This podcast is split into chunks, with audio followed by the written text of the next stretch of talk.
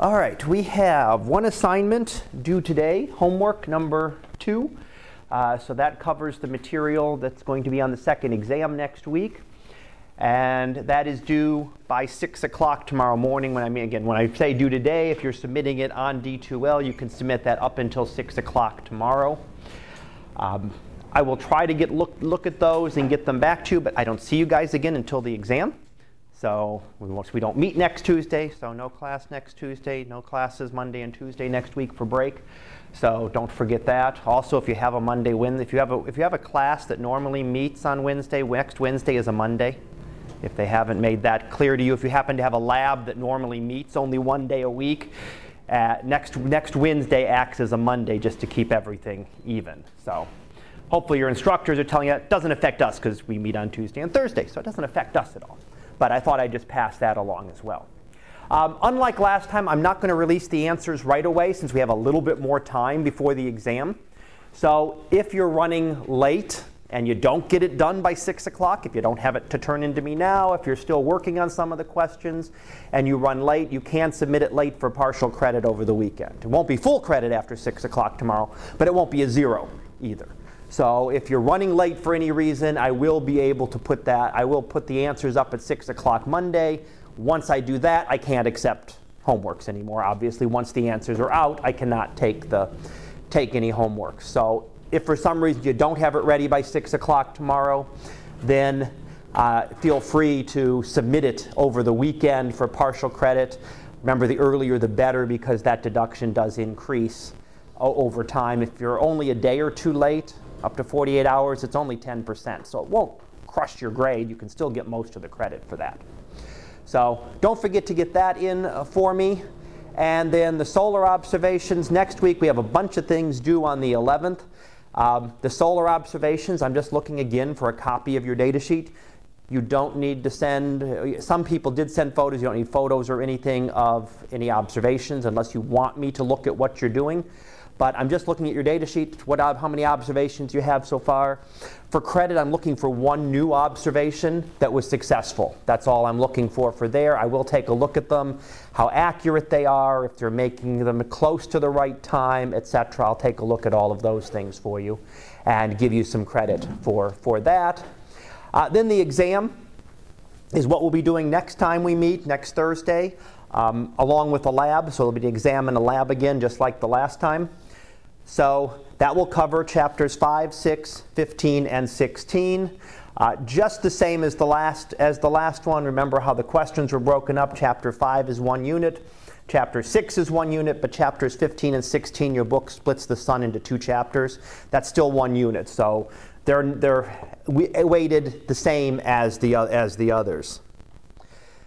So um, what we have uh, so what you have, the other thing I wanted to remind you is don't forget that if you want to use the key point sheet, that was the one thing that I did not emphasize enough the last time, because I know only a couple people came with that prepared, is that if you go into the lessons up on D2L up here, there are, within each module, there are links to the, oops, turn that on, links to the textbook, links to the lecture slides. If you want the lecture slides that I'm using, they're all linked to there.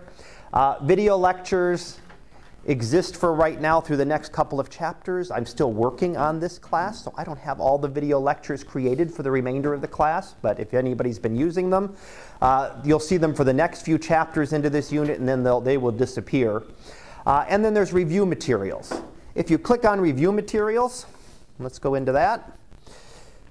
There are the key points in this case. So if you want the two for the sun, there's a link for chapter 15, a link for chapter 16. They're just PDF files. You can download, print those out. You may write any handwritten notes you want on them. So if there's something you want to remember that you're sure I'm going to ask, you can write, you're welcome to write notes on those. So anything you want to handwrite on those, you can print out and use the ones for chapter 5, 6, 15, and 16 for this exam. So print those out, use them for when you're studying, write any notes on it, anything you're sure you're just going to blank out on the exam, and hopefully that will help the exam grades a little bit. Hopefully you'll remember, remember those, get, get a chance to get those uh, put up there. Um, if you have not taken them, I have all of the review quizzes for this unit as well ready. So you also have those which are extra credit, so you're not required to use them. But if you want to, you can get up to three points extra credit, one for each of the three quizzes. There's three quizzes available there. You can get up to one point extra credit for each of them, depending on how you do on the quiz. They're also the same question banks that are used for the exam questions.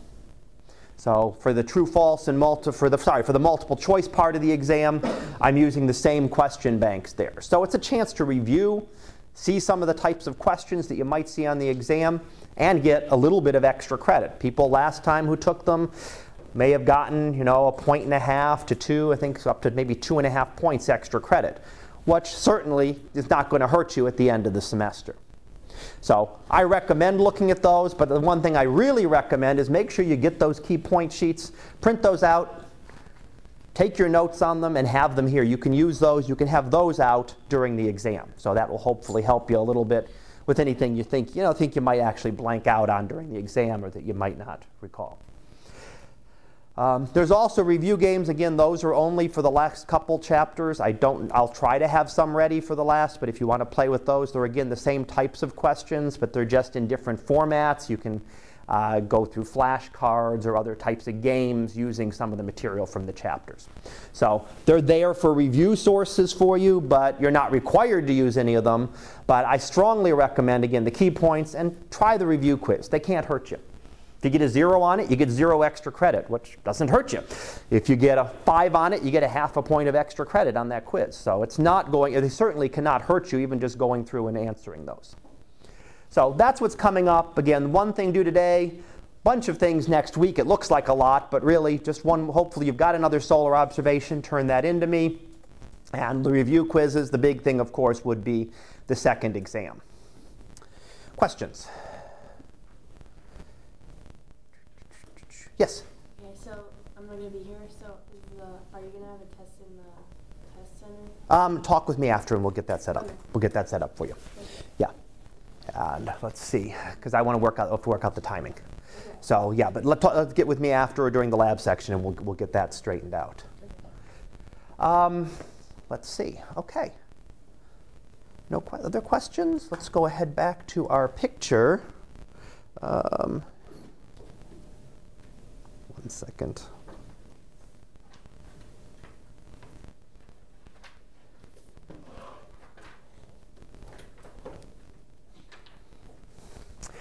All right.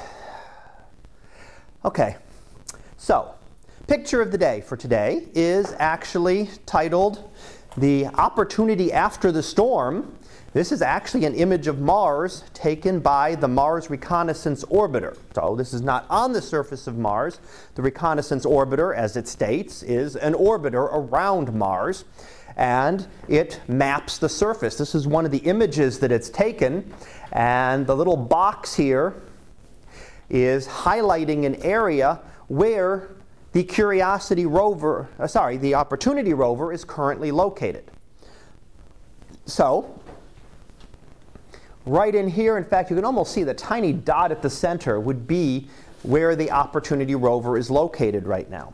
Opportunity rover has been on Mars exploring for like 14 years now. Been there for a long time, and we're hoping that it's still going to be active. What happened on Mars this past summer is that there was a massive dust storm. Now, these happen every few years on Mars, so Opportunity's been through them before. But this was a pretty strong one. And a dust storm on Mars isn't like a little dust storm that lasts here on Earth, where you get the big dust and then it's gone in a day or a couple days. These last months. So, for several months, Mars has been enshrouded in dust. It's slowly starting to clear up. And it's actually noted that right now, as the time of this image was taken a couple weeks ago, Mars was getting about 25% of the light that it's used to. So even at this point, as the storm is clearing, it's only getting one quarter of the light. Now, the problem with that is that opportunity depends on solar panels. It's got great big solar panels. If you turn off the sunlight, have it perpetually cloudy, you know, a deep dark cloud here, cloudy day here on Earth for three months, solar panels don't do very well. Right? There's a little bit of light there, but not enough to power the thing, power the machine. So they hibernated it, put it in hibernation, sort of shut down everything except for minimal, uh, minimal energy, and hopefully waiting for it to clear. They've been having trouble trying to get it to come back online. So this is knowing that it's still there, but trying to get a hold of it is the problem. And of course, they don't know if it's, you know, this dust storm does spread dust around. So was it able to uh, put material on the dust, the solar panels? Are the solar panels all, you know, covered with a layer of dust now, which is also inhibiting? Right? If you put dust, if you have solar panels and you put a little bit of dust on them, it's going to again inhibit how well they're able to gather sunlight and produce energy. And that's what opportunity depends on. So, over the coming weeks and months, they're trying some different maneuvers, seeing if they can get any communication back. If not, we got a 14 year uh, lifespan out of something that was originally scheduled as a 90 day mission. Right? So, we did, did pretty well. So, even if it is gone, um, that's, that happens. Uh, the it, opportunity had a companion rover named Spirit which has been, which lasted, oh gosh, about six or seven years. It got stuck in a sand dune. Right? Couldn't move, couldn't turn its, couldn't get its solar panels adjusted to the right direction, and it eventually died as well. So, still got a number of years out of them. Um, there is, you can hear about the Curiosity rover. It's still there. It's still exploring. Um, it is not as affected by that because it doesn't depend on solar panels. It has a little nuclear generator, not like a nuclear power plant, nuclear fusion that we just taught, we talked about nuclear fusion and fission. It just depends on the decay the energy by the decay of. So it has a little container of radioactive isotopes. As they decay, they generate heat, which can generate electricity, and it uses that for power. So it's not wasn't as dependent on the sun. So it's still going and still working.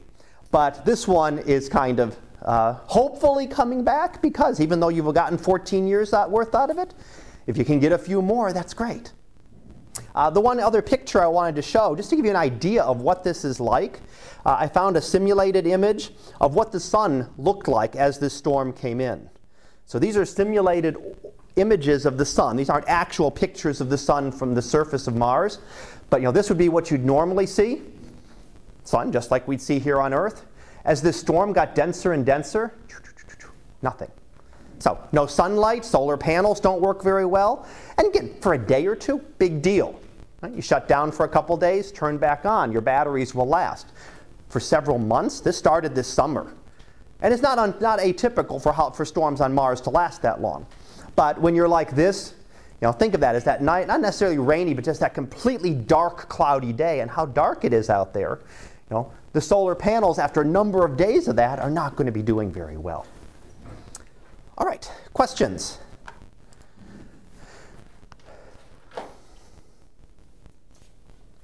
All right, well, we're going to head off and get started on the next section, which is chapter 17, as we move out of the kind of introductory material. And we, st- we started on the sun, which was an introduction to stars.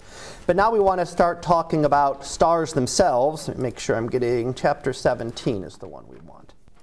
So we're going to go ahead and start on this and get going on talking about the stars themselves. Uh, the next unit is actually three chapters 17, 18, and 19. Uh, but you'll see that each of them is short. These are much shorter. These are shorter lectures than some of the ones we looked at earlier. So I had a lot more material in some of those earlier chapters. But this one uh, talks about the brightnesses. How do we measure the brightnesses? And what do, we, what do we understand from the brightnesses and the colors of stars? What are they going to tell us? So this is the introductory. Then what we're going to do after these uh, chapters 17 through 19, then we start getting into stars themselves. How do stars form? How do they wor- how do they work? How do they go through their lives? That'll be our next big section. So what we want to start here is talking about brightness, and there's two t- two things that we can talk about. We can talk about an apparent brightness and an absolute brightness. An apparent brightness is how bright the star happens to appear to us in the sky.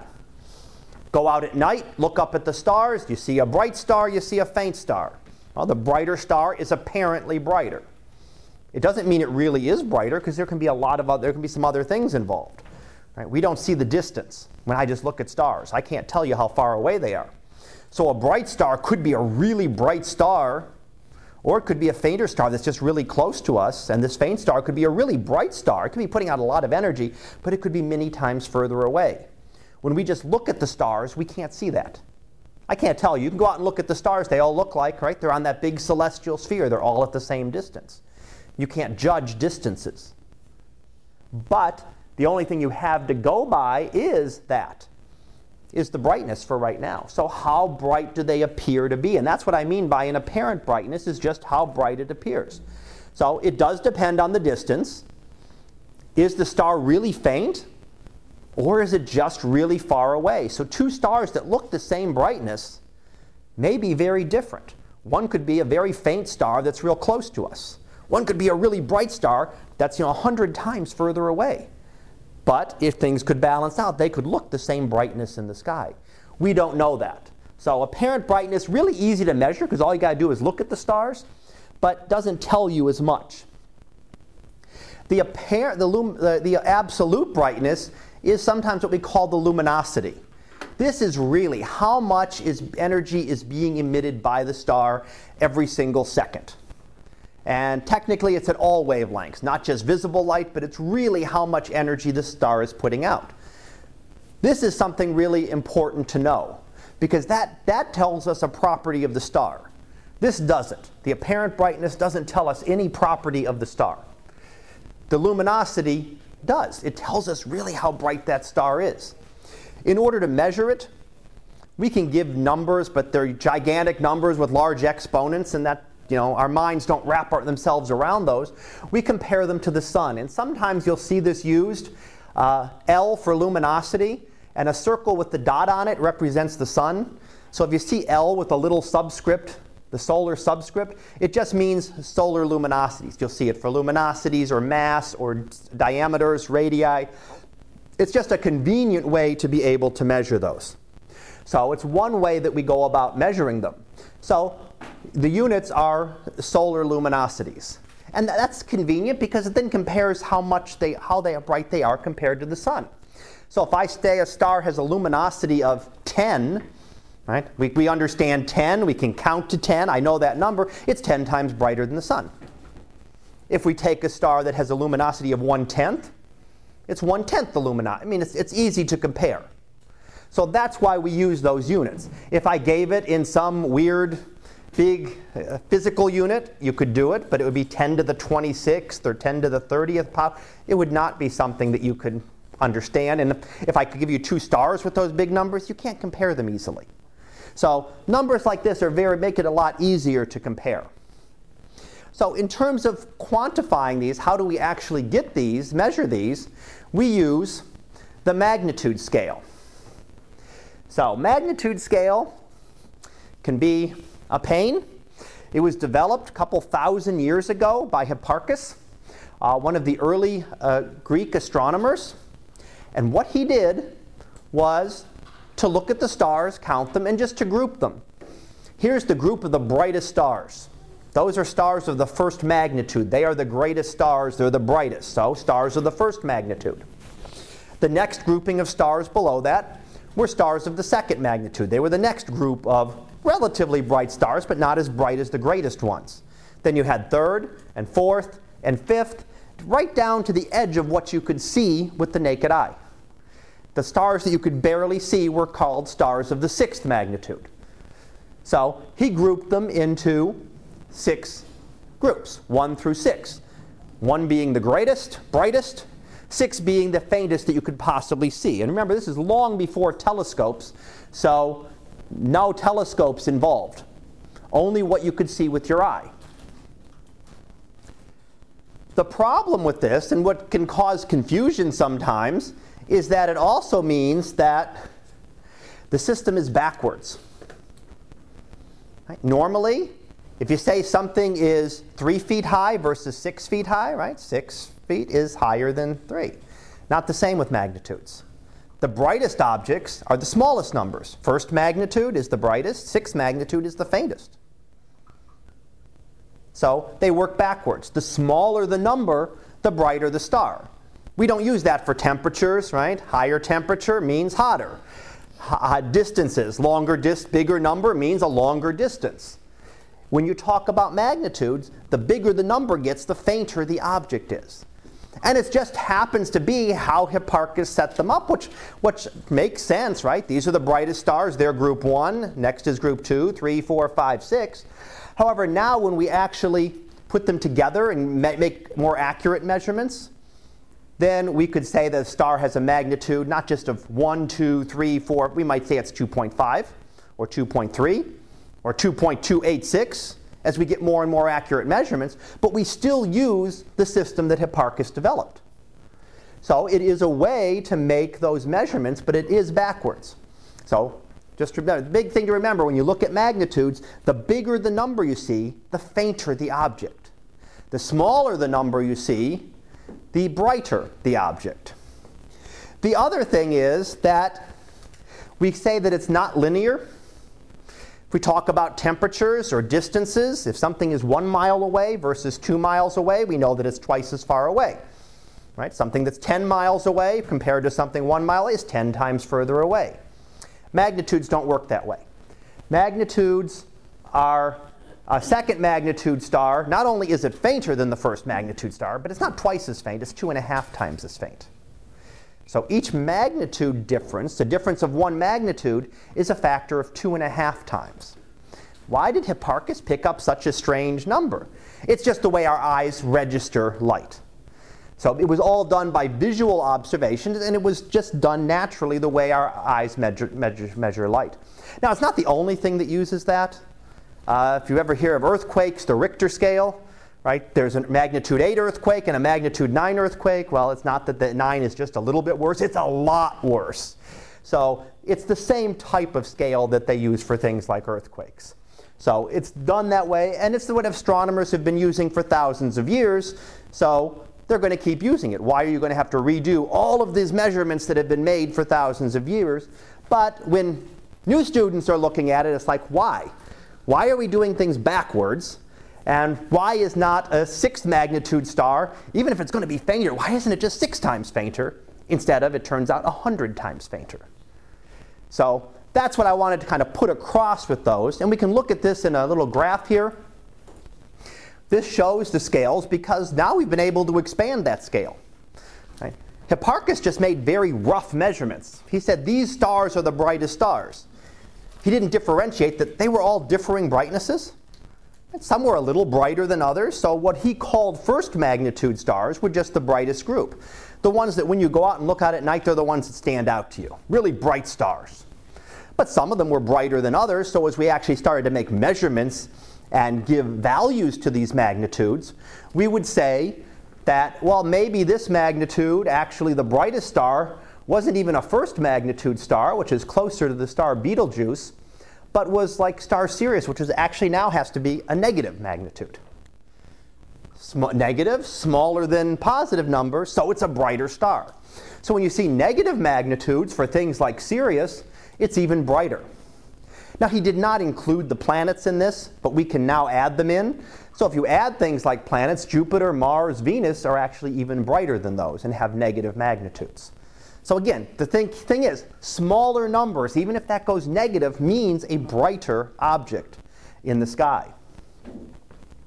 A bigger number, now that we have telescopes, um, if you have binoculars, you can get down to about 10th magnitude. Your eye can see sixth, and that's sixth magnitude from a really dark site, which doesn't exist any place, uh, really any place on Earth almost anymore.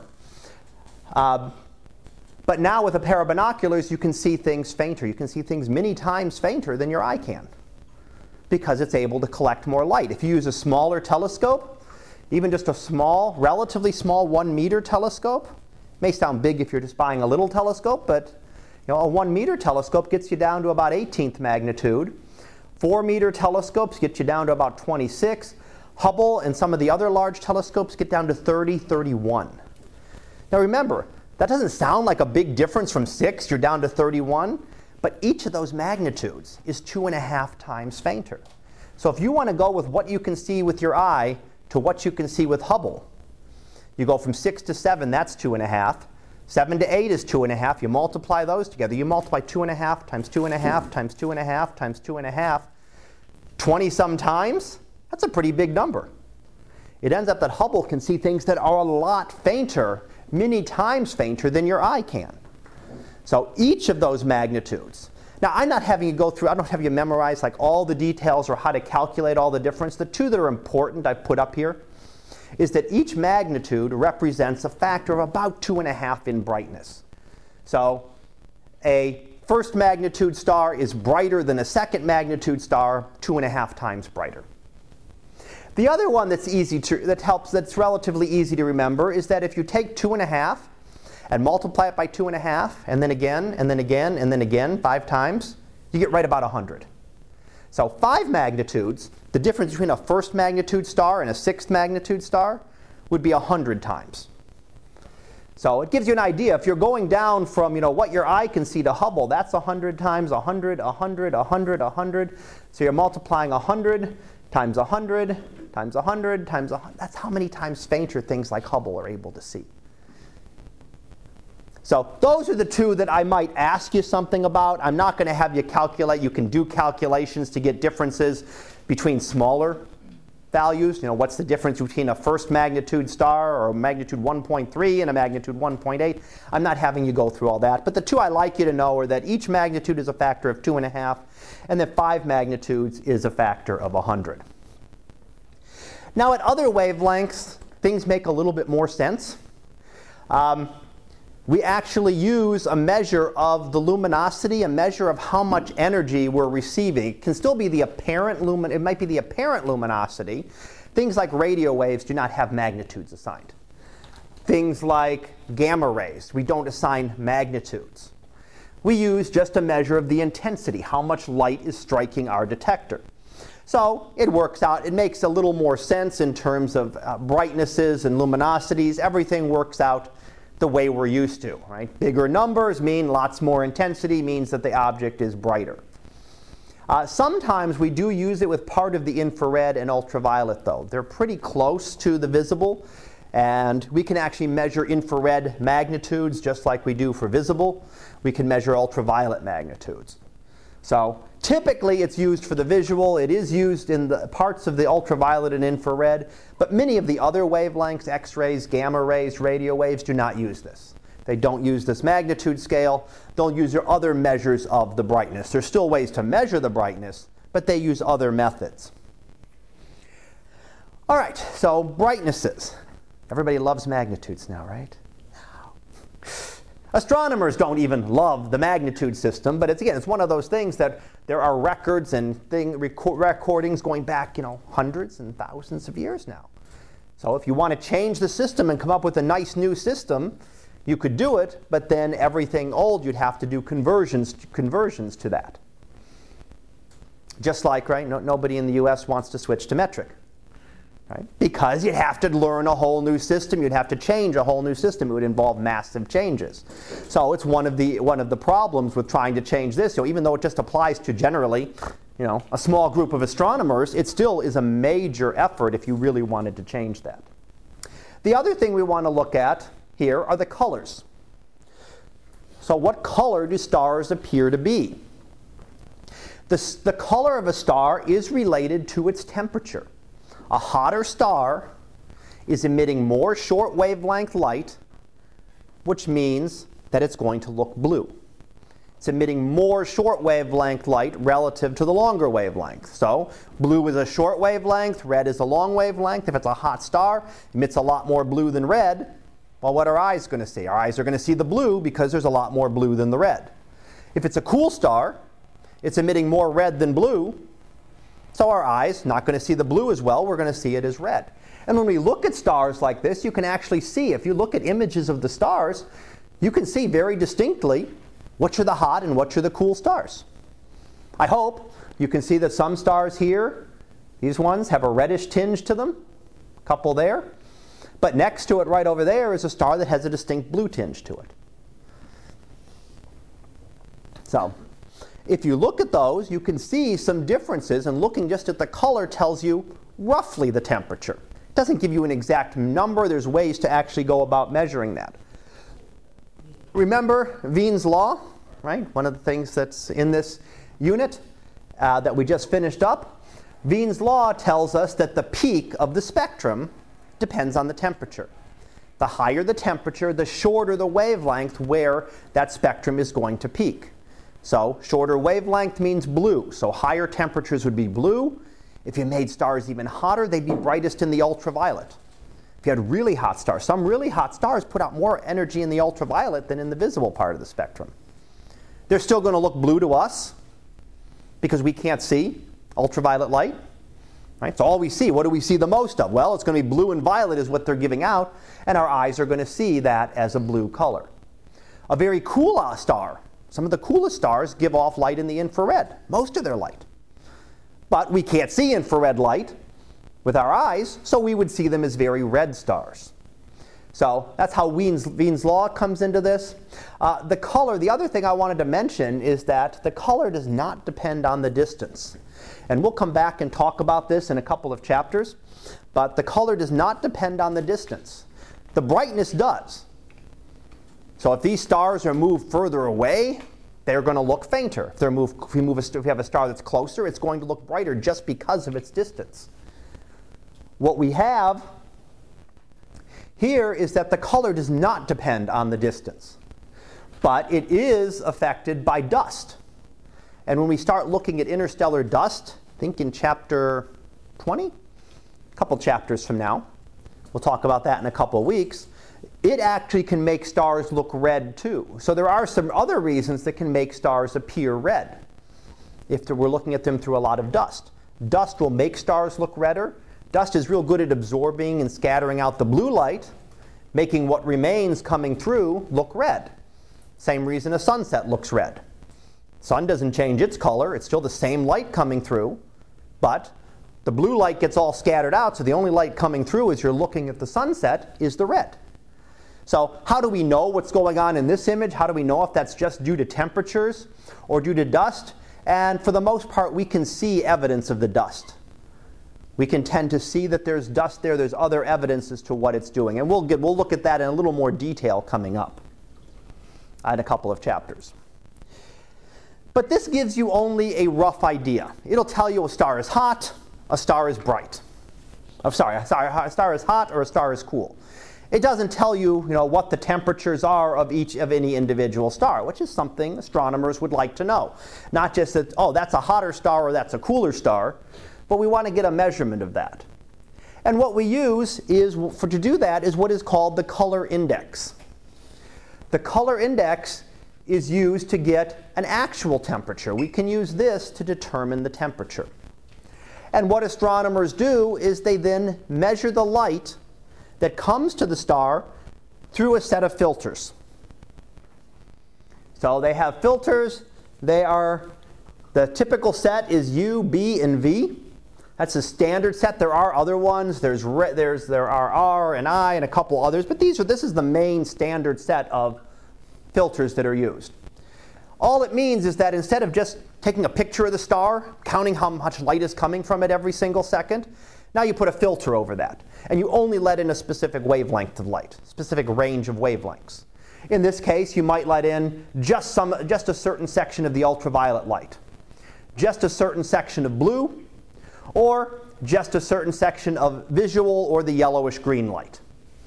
So it's visual because that's where our vision peaks, where our vision is the best. Uh, but that's those are the ranges. So it's not all of the blue light, it's just a certain range of blue light. It's just a certain range of ultraviolet. And then we can measure their magnitudes in that. You measure how much light is coming through. That can be converted into a magnitude, just like the magnitude scale that we use. Instead of telling how bright it is overall, you get a magnitude that tells, tells you how much light it's putting out in the ultraviolet. You'd get one that's how bright it's putting out and how much energy it's putting out in the blue, and how much energy it's putting out in the visual part of the spectrum. So if you measure that at those wavelengths, then you can take the difference in those two magnitudes.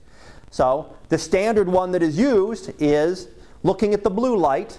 How bright is it in the blue? how bright is it in the visual band? So you measure this, you measure the brightness in this band here and this band here. How much light is it putting out in the blue versus the yellow green? And you can measure those magnitudes. You subtract them. And that gives you a number because now you have a magnitude. And now when we do magnitudes, when we do them today, again, it's not just first, second, third, fourth, fifth, sixth. I can measure them accurately. I can say it's a 1.38 magnitude. So we can really measure that more precisely. Hipparchus just did general. Here's this group of stars, and there's these 50 stars that are the brightest stars in the sky, and they're all magnitude 1. Now this next group is all magnitude 2. Now we've split them down. So instead of just being first magnitude, it's 1, 1.1, 1.2, 1.3. Now we can even say 1.11, 1.12, 1.13. We can get a better measurement of them. And if we subtract those two values, that'll give us another number that tells us the temperature. It's what we call the color index. And if you get a very small value, a very negative value, it means a hot star. So a very small value, when you subtract the blue magnitude, take the blue magnitude and subtract the visual magnitude, then you get a very hot star. A positive value, a much hotter value, higher value, means it's a much cooler star. So just looking at the numbers tells you hotter or cooler, but the actual number that you get tells you the temperature. Astronomers can then take a conversion. They can say, okay, this had a color index of 0.32, that means such and such a temperature. Or it had a color index of negative 0.1, that's a much higher temperature, and we can get the numbers for that. So this is a way of actually not just saying it's a hot star or it's a cool star, but saying it's this temperature, that the sun is 6,000 degrees, but this other star is 18,000 degrees, and this other star is 3,000 degrees. We can actually measure those more precisely just by looking at the brightnesses of the stars. And it's only the apparent brightness that matters how much light that we're getting from it. We don't need to know anything else about it. So it's very useful for being able to get direct measurements of the temperatures of the stars. All right, questions? It's a little bit on colors and temperatures. Let me just put the summary up there. Um, again, what we went through, we talked about apparent and absolute brightnesses of the stars. Apparent, the one we can see very easily. Absolute, ones we have to do some work. We have to know something about the distance in order to get them. The magnitude scale, great fun. It's backwards and it's not linear. Means again, it does not, it changes depending on the uh, amount. So two and, it's two and a half times between each magnitude. So magnitude 1 versus magnitude 2, two and a half times brighter for magnitude 2. 1. Magnitude 2 to magnitude 3, two and a half times brighter for magnitude 2. So it's not the way we're used to measuring temperatures, right? If it's 50 degrees or 100 degrees, you know it's twice as hot. Or if it goes down to 25 degrees, you know it's two times cold, twice as cold. But ma- the magnitudes do not work that way. We can use the color of a star, just to pick just the color in an image, or the color in the sky. Actually, if you look at Orion in the morning, and you've got a pretty good, uh, good, sight, good eyesight, you may be able to see that the star in the body in the upper right, one of the brighter star up in the upper right corner, is red. Has a red tinge to it. It actually is a very cool star.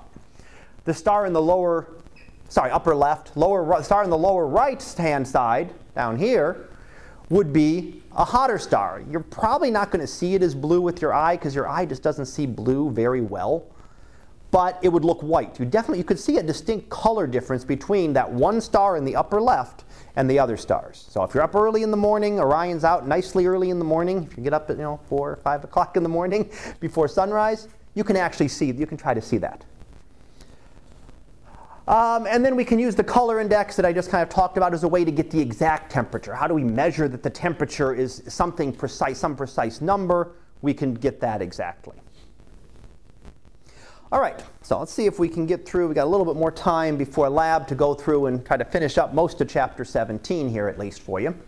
Uh, the other thing that we can look at, we looked at the temperatures, we looked at the brightnesses, is we can look at the spectra. The brightnesses and the temperatures only give us overall values. So they don't really give us any great details. Sorry, there I am. They don't give us any great details. The spectra, when we split the light into its component colors, gives us a lot more. So this is how we actually classify stars. How do we determine different types of stars? All stars aren't the same. Our, our sun is one type of star. But there are lots of differences, and those differences depend primarily on the temperatures and the masses of the stars. And what we will see is if we look at those stars, we spread their light out into its component colors, and we look at the spectral lines, like we did in the lab last week. You look at the spectral lines, they're different depending on the star. So, not all stars give you the same spectral lines. So, when we look at certain temperatures, a star like our sun, right in about here, which happens to be right about here, shows some hydrogen. This is the curve for how strong the hydrogen lines are. It shows some metals. Again, metals are anything heavier than hydrogen or helium. And it shows different types of metals, whether they've been ionized or not ionized. That's the kind of lines that we would see in the sun. But the composition of the stars is all the same. Every single star that we'll look at from really hot stars to really cool stars, are all made up of hydrogen and helium. Their spectra look different, not because their compositions are different, not because they're made up of different things, but because their temperatures are different. So the visible lines that we see, I mean, the composition is all exactly the same. There's some slight differences, but if you look at stars, for the most part, they're about 90% hydrogen, number of atoms, 9% helium, and maybe about 1% everything else. That 1% can have some variation. Some stars have a little more carbon than others, and some might have a little more of other elements. But overall, the, the, the amount of material is about the same in each case. So the lines depend on the temperature. And that's kind of what the graph is trying to show here is that here's how strong the hydrogen lines are. If you hit the right temperature, right here in this class, the hydrogen lines are going to be really, really strong. And then they're going to be really dominate because not only are they strong, but there's also lots of hydrogen there to excite. 90% of the atoms are hydrogen. So when you hit right here, about all you're going to see are hydrogen. All you're going to see are the lines of hydrogen. However, if you get cooler, as you head towards cooler temperatures, this is at about 10,000 degrees. As you go down towards the sun at about 6,000 and towards cooler stars at 3,000, the hydrogen lines disappear doesn't mean that there's no hydrogen there. It means that the temperature is not right to excite the hydrogen. Hydrogen needs a certain temperature, a certain amount of energy to kick. Remember how they produce the lines? The electrons get kicked up in the energy levels. It takes a certain amount of energy to get the hydrogen line up, to get the atom, electron up there to form the hydrogen line. So if you have a really cool star, all those hydrogen atoms are sitting there with their atoms, with their electrons in the ground state. There's not enough energy coming from the star to get them to jump up to give off the lines. So the hydrogen is invisible. It's still there, but it's not seen. Not that it's not there, there are other methods we have to use then that depend on the temperature to really calculate how much of everything is, in the, is within the atoms, but uh, within the star. But the hydrogen lines themselves, again, are something very uh, will decay, will, de- will get weaker and weaker as we get towards cooler temperatures because we can't excite the hydrogen. We can't give it enough. We're not giving it enough energy to cause it to give off its lines. Cooler star or hotter stars, what if you make it too hot? Well, here you're really exciting that hydrogen. If you make it hotter, shouldn't you be exciting it more? Yeah, but you're exciting it too much. Once you start ripping the electrons off, and the hydrogen is ionized. Remember ionization, you take an electron away.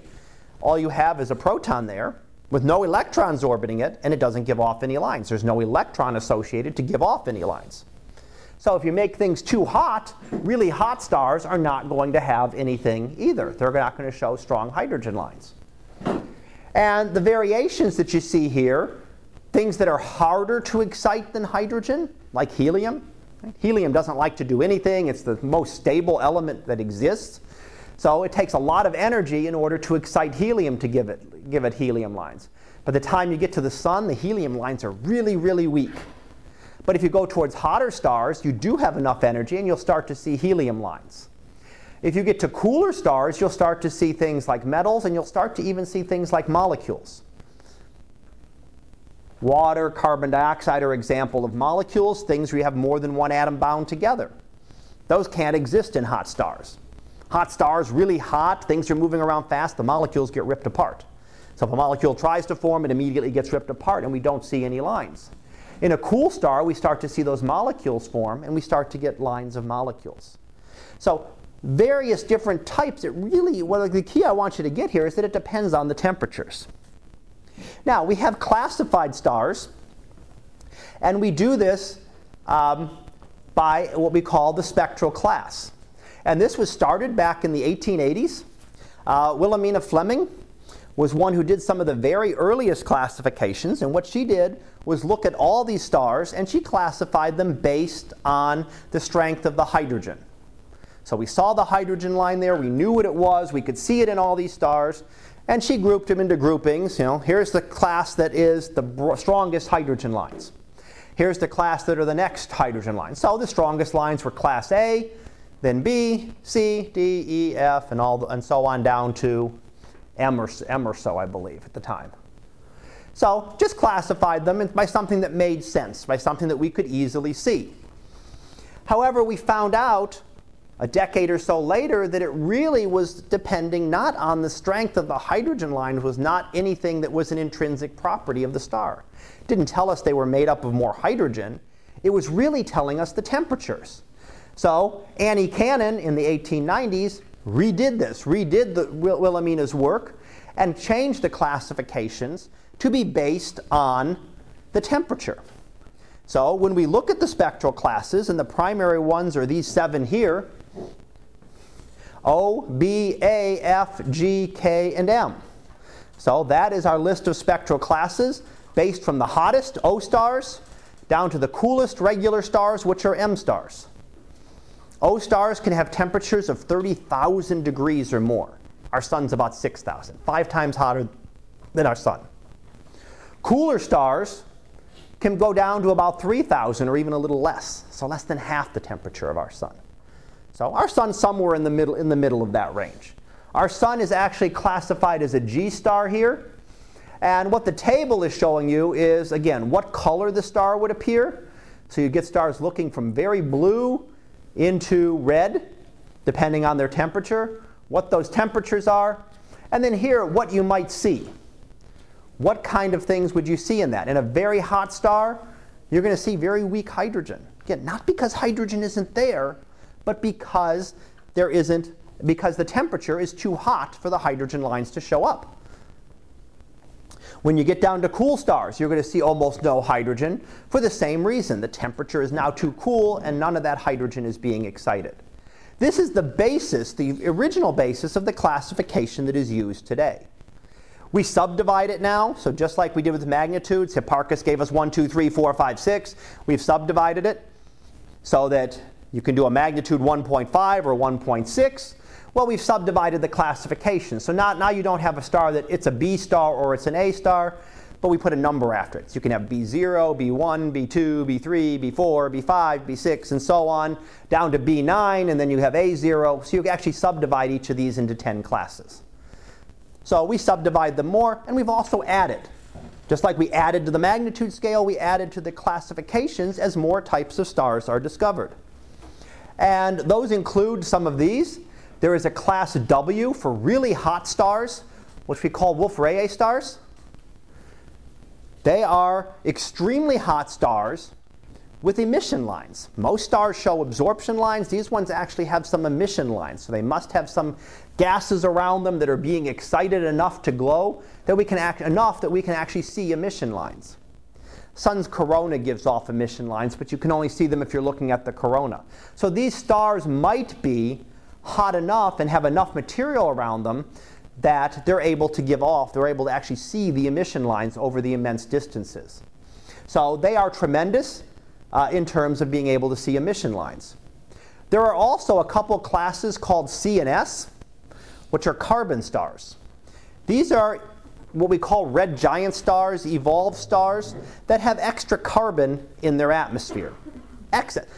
They're not 90% carbon in their atmosphere, but instead of the carbon being a tiny fraction of a percent, it might be you know, a little bit higher. It might be two, three, five times higher than the regular ab- carbon abundance, which is really small. But there's excess of carbon. There are also classes L, T, and Y, which are relatively new, which apply to brown dwarf or failed stars. So these are actually much cooler than the M stars, and these would be temperatures that go down 2,000, 1,000 degrees. Really, really cool stars. Uh, classified as brown dwarf stars, which I'm going to mention a little more about in a minute, but they are stars that are so cool that we're actually starting to get not just molecules, but dust, particles beginning to form in the atmosphere. And that makes them really hard to be able to detect. How are we doing? Uh, we're going to have to stop for lab in a second here, so let me go ahead and let me do the brown dwarf stars, and then I'll talk about, I'll hold over the measuring properties till next time. But what I want to show here, just as I mentioned brown dwarf stars, is that if you have a mass less than about 0.08 times the mass of the sun, 0.075 to be precise. And again, M with a little sun symbol below it just means masses of the sun. So these things are really low mass compared to the sun, still really high mass compared to a planet. They never become hot enough for the, for the proton-proton chain we talked about last time. It can't begin. So they don't become hot enough to get high enough temperatures. They stay under 10 million degrees. Therefore, no nuclear reactions begin, and we call them failed stars. They can, however, fuse small amounts of deuterium. They don't make the deuterium, but deuterium that formed with them. If you remember, deuterium was hydrogen with one proton and one neutron. That fuses a lot easier than hydrogen at about a million degrees.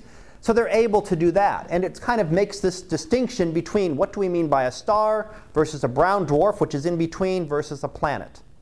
A planet is not like Jupiter does not have enough mass to be able to even fuse deuterium. A brown dwarf would be able to fuse deuterium, but not hydrogen, and a star is something that's able to fuse hydrogen. So we have a differentiation between those.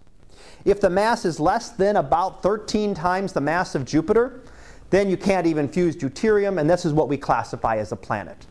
So sometimes you look at Jupiter as being close to being a star. It's not. You need to find 12 more Jupiters worth of material to add to it to get it to even be a brown dwarf star, at which time you still need a lot more mass to be able to get it up to be a star. So Jupiter is nowhere near being a star and is very definitely in the realm of planets. So I'm going to stop there so we can work on the lab for the rest of the time, and then I will pick up here in what, a week and a half, I think? Not, not next week because we're doing exam and lab, but then the following Tuesday we'll pick up and finish uh, chapter 17 and go on to 18.